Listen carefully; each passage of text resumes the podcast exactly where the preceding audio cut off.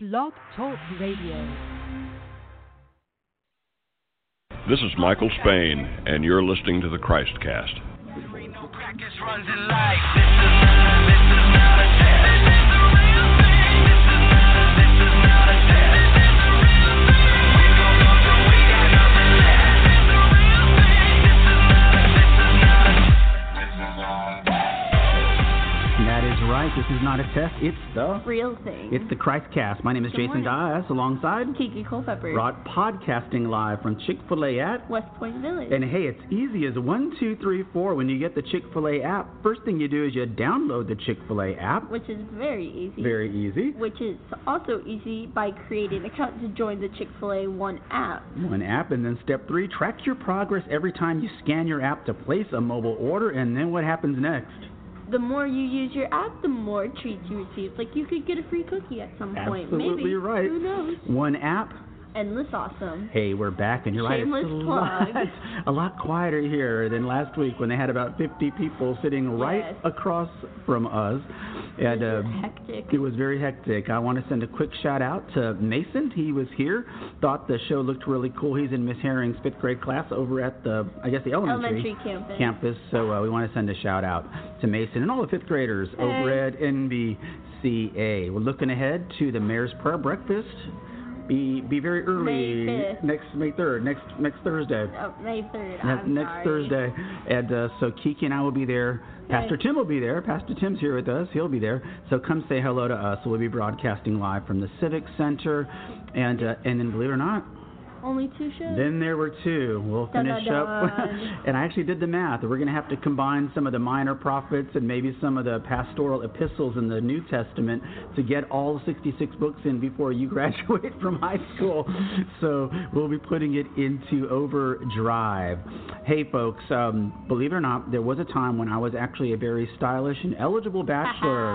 and I would read a magazine occasionally Wow. called Gentleman's Quarterly or GQ. Well, guess See, what? I did not read that. Well, I won't be reading them anymore, and Kiki's going to tell you why.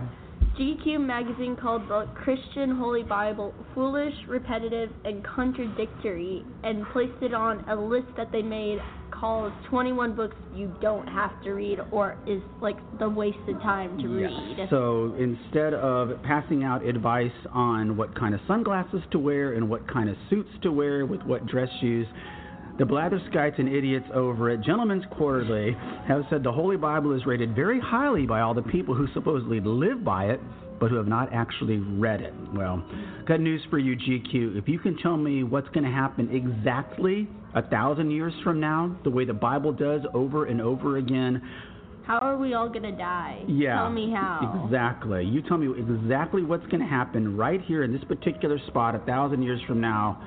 I won't be buying that magazine anymore. Not that I've bought it anytime soon. Hey, when we get back from the break, we're going to be talking about the second book of Samuel. And as Kiki likes to say, this one requires our PG 13. PG-13 logo. That's right, rating. So, read this with your family. That's right. And read the Bible no matter what. yeah. Knucklehead. Not with the Bible, yeah, but GQ. just do it with You're your right. family. You can live without GQ, believe me, but you cannot live without the Bible. Keek and I will be right back after. This. Arriving from the African plain.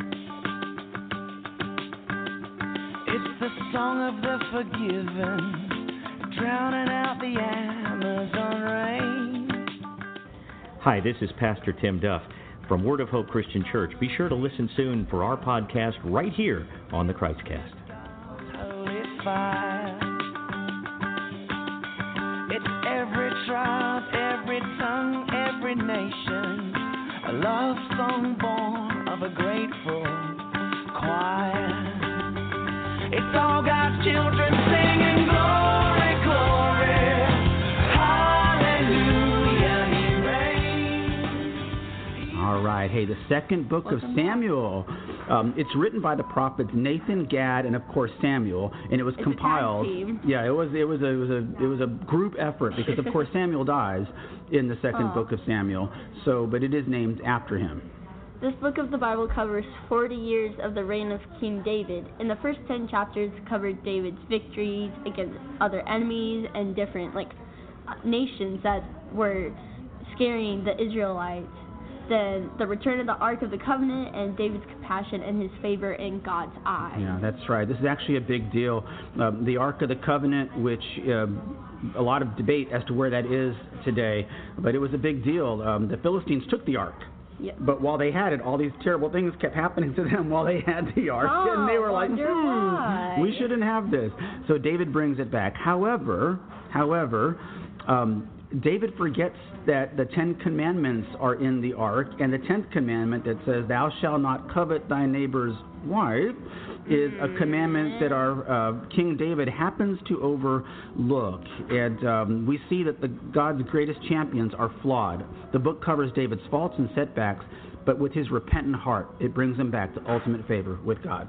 A key verse in 2 Samuel shows the importance of this book as God establishes a new covenant for h- David and all of his chosen people and the people to come. Your house and your kingdom shall endure before me forever, and your shown, and your throne shall be established forever. 2 Samuel 7 verse 16. Yeah, a thousand years before Jesus Christ, God makes a promise, a promise, a Davidic covenant, and it's going to be fulfilled in a manger on a quiet night in Yes. Bethlehem during the reign of Augustus Caesar. God knows we are not perfect because we should know that. So, but He does want us to repent after our mistakes and repeat our mis- repent. And not Reaper, yeah, yeah, yeah, repent. our mistakes. I'm like I can't I can't read today, but He does want us to repent our mistakes. A thousand years after the second book of the book of Second Samuel, a 33-year-old Jewish carpenter would be put to death for a crime he did not commit. So we might as well all be free from sin. Yeah, absolutely right. And um, I know you're in journalism. Yes. You're in journalism, and a big part of any journalism story is when you look at it, you say who, what, where, When, when, what. and why. Well, the thing that the Bible does, I think it always captures those things. The who is pretty simple Yeah. in this case. We're, we're chronicling the life of the children of God, the nation of Israel. And what's happening? They're finally being settled in the land of Canaan. The ark is back, and it looks like It looks like everything they're is getting going their stuff great. together. Yes, they got their act together Wow. finally. But we're going to go to the marriage prayer breakfast. And when we get back on the show, believe it or not, imagine someone coming here. Let's say Seguin um, declared war on New Braunfels, That and would be they really won. weak.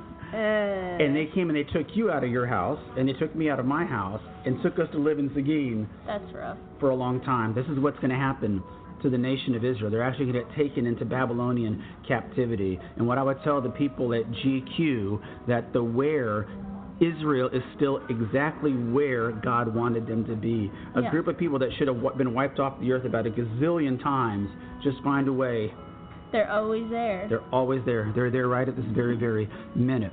The when, um, well, it's going to keep happening because we're going to Now. keep talking about. It's now. That's now. And why? Why should you read the Bible? Let me tell you why. Because why not? why not? It's good for you. It's got lessons for everybody in every generation. And so it is. Um, it is absolutely something. Uh, you, if you want to take GQ's fashion advice, that's one thing. I would not take their advice when it comes to what you should and should not read. It's like you need to read the Bible to figure out who you're gonna be, who you should become, and what God wants you to be. That's because right. that's the only place where you could find that. And don't let your faults keep you from embracing the Bible. It didn't keep King David, and that that Star of David is still on the Israeli flag, even as it flies today. My name is Jason Dias alongside. Kiki Culpepper. You've been listening to the Christcast, and to God be the. glory. Ain't no practice runs in life. This is not a, this is not a test.